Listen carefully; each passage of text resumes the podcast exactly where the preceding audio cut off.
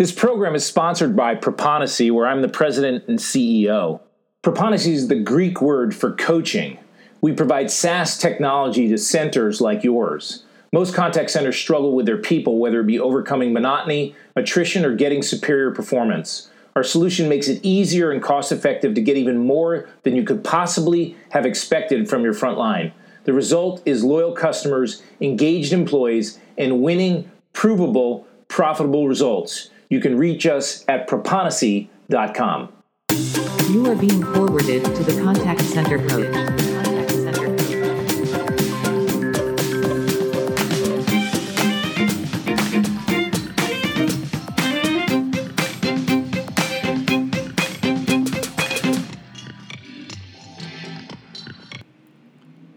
There are three definitions for the word engaged. First off, the obvious one pledged to be married or betrothed.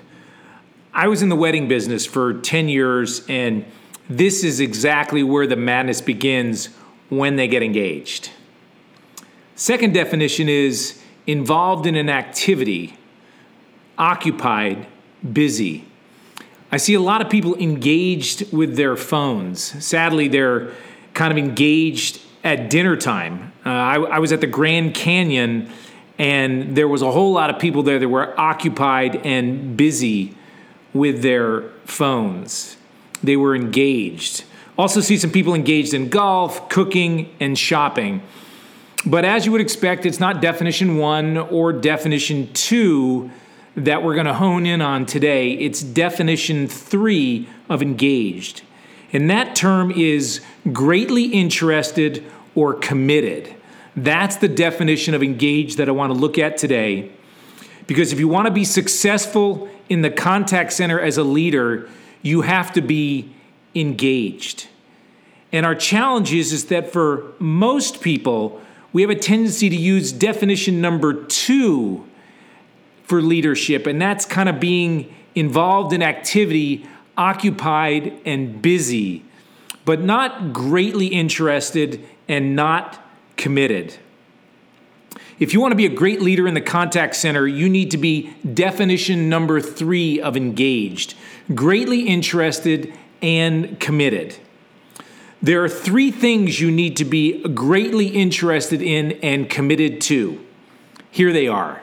First up, you need to be engaged with your customers. Now, remember, we're defining engaged as being greatly interested and committed versus just involved in activity. You need to know what your customers think.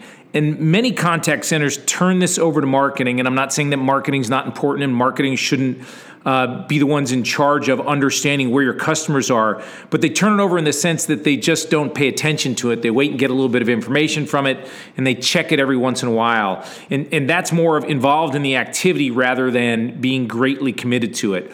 Uh, many contact centers struggle with whether they're going to do IVR or email post contact surveys.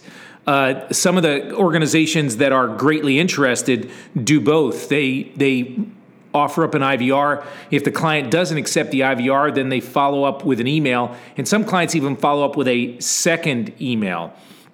In the sense that they're trying to get as much data as they can.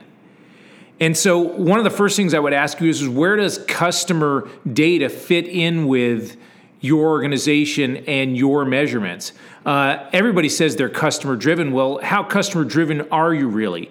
Is do you have any sort of customer data in the compensation plans that you have for your front line? Is CSAT something that's a KPI, something that's critical, or something that you just talk about, but the real KPIs, the ones that you're actually focused on, might be adherence or attendance or maybe even AHT? How quickly do you get the data into your employees' hands? If you don't get it in immediately, then you're not greatly interested and you're not committed. And the reason for that is, is that customer customer feedback changes behavior. And, and customer words really change behavior. Here's a quick question for you. Which is more valuable? A, a survey that you get a question on a scale of one to one to five, what's the uh, employee's um, uh, CSAT and they give you a, a, four, or a customer's comments that said, you know what, I really love the cust, I really love the employee, but I thought they spoke too fast. Which one's going to be more valuable? Well, to you, it might be the compilation of all the numbers so I can see that I'm achieving my 4.2 or 4.7. But to a frontline employee, those words can make a tremendous difference. The words might slow them down where the numbers don't. And you'll find often that the words drive the behavior of the frontline employees, whereas the numbers drive the performance of the leaders. The other thing that your customers' feedback provides you is, is that it encourages your frontline employees and it fills in when you can't. If you're running a, a, a, typical quality monitoring program, you might be getting four, maybe six bits of feedback to your employees each month. Well, with a with with a strong a customer feedback, customer survey tool, you might be getting 20 or 50 bits of data back with encouraging words and redirect, redirecting words that you can put use put to use in driving performance. So we need to be greatly interested and committed to our customers. The second one is pretty obvious. We need to be greatly interested and committed to our people. I know the hot thing is engagement right now. I know everybody's talking about engagement and and being more engaging, especially with the issues and, and the larger drive towards towards people going home. But we're talking about being people driven. If you've listened to my past podcast, you've heard me say this that Herb Kelleher was the CEO and founder of Southwest Airlines, had a great quote. Somebody asked him why Southwest Airlines was was so successful. And he said, Well, number one, we love our people. Number two, our people love our customers. And when you've got that much love going around, you can make a lot of money. But he loved his people first. And if you want to be engaged, you have to be committed and greatly interested in your people. Uh, I've also told you before that your employees are looking for three things they're looking for a clear job description. They're looking for the skills and tools necessary to do their job, and they're looking for a leader that has their best interests in mind. If you're a leader that has their best interests in mind, it means that you're committed and you're certainly greatly interested. If you want to be, if you want to be interested, you, you are you are interested in them, not interesting. It's the same way with friendship. Be interested, not interesting, which shows that you're committed. You can't be engaged with your employees and be focused on them if you're not communicating. You have to over communicate. There isn't enough things that you can say to your employees where you're over communicating. And that not only means in your one on one coaching, but that may be stopping by their cubicle. It may be having to call them up or text them or create additional times when you're speaking to them. And then finally, to be an engaged great leader, you have to be extraordinary at welcoming if the core competency of your contact center or what you lead isn't one that's that's really really great at onboarding and bringing people into your organization get good at it. Because onboarding and and and bringing people into an organization and being welcoming being the kind of organization that knows how to and can attract people is critical to your success because as you know we're in a contact center so we're going to have some sort of high turnover. So you need to be great at bringing people in at defining people that match up with your culture integrating them, in, them into your culture and getting them connected. So if we're focused if we're if we recognize in order to be engaged we need to understand our customers and we need to understand our people. There's a third part that you have to be greatly interested in and committed to and that is your technology you have to use it all the time to engage, not just to measure.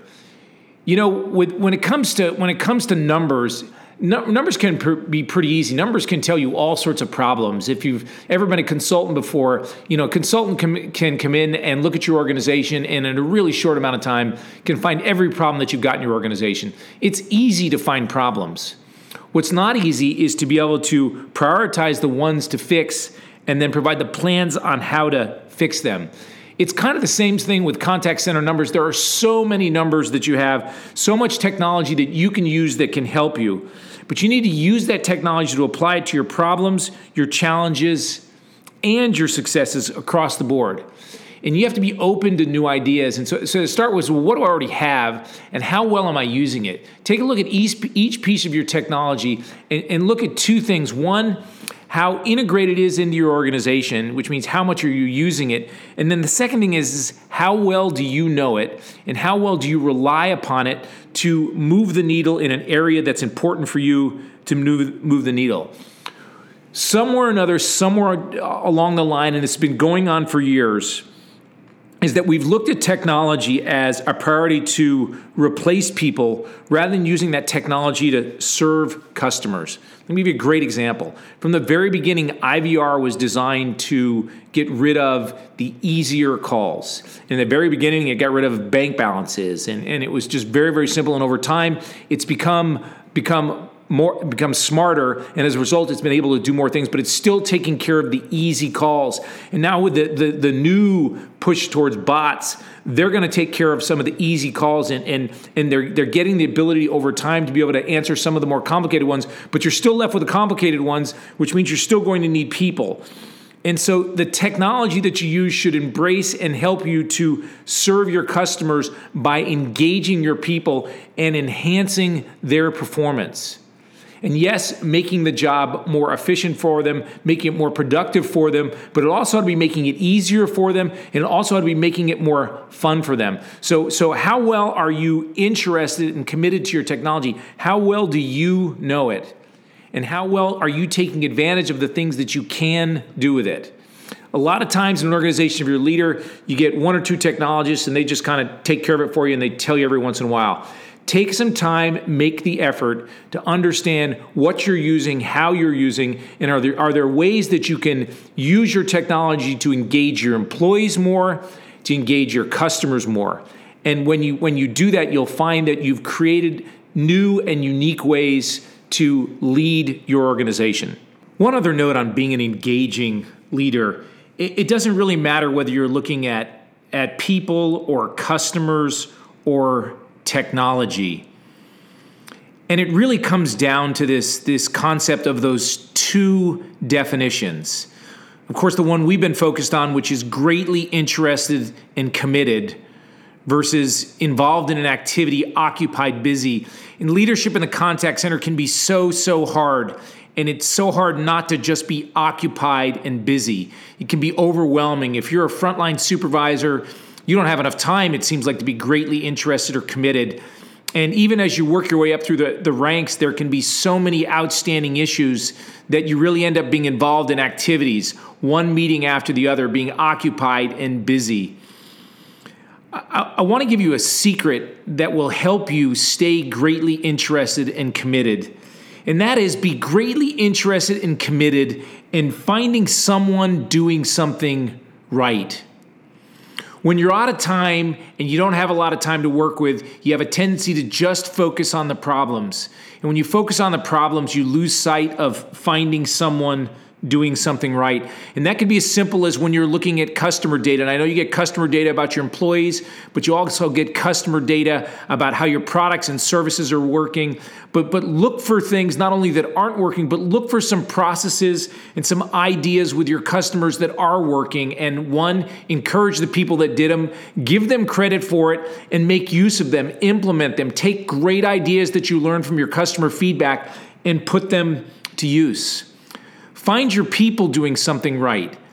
Look for ways and areas where they're doing the, the right things. I, I, we have a tendency, again, to focus on the weeds because we don't have a lot of time and we just go focus on the weeds, or maybe we see the superstars, but we miss that big group in the middle that is the daisies. So find them doing something right and of course, with the technology, you can spend all day looking at reports that will tell you what hasn't worked and, and who needs something to get done and who needs to get fired, who needs to get put on a PIP. But use that technology, use some of the reporting to help you find somebody doing something right. And of course, I'm in the business of building a platform that is greatly interested and committed to using agent performance to connect them to you, to connect them to the company, and to connect them to the customers by finding them doing something right and re emphasizing it. Uh, adding additional training, adding additional encouragement, finding different ways to recognize people that are doing something right. If you use that as your cornerstone, I think you can be a great and engaging leader. It's been great to talk to you this week. Uh, we focused on being greatly interested and committed, and that was to our customers, to our people, and to the technology. As I say every week, you have the capacity to be an extraordinary leader because you can learn your way to it. It's not something you have to be born into. It's something that if you practice, if you pay attention, and you are greatly interested and committed to being a great leader, you can be. So just go make it so. Look forward to talking to you next week. Bye bye now. You are being forwarded to the contact center coach.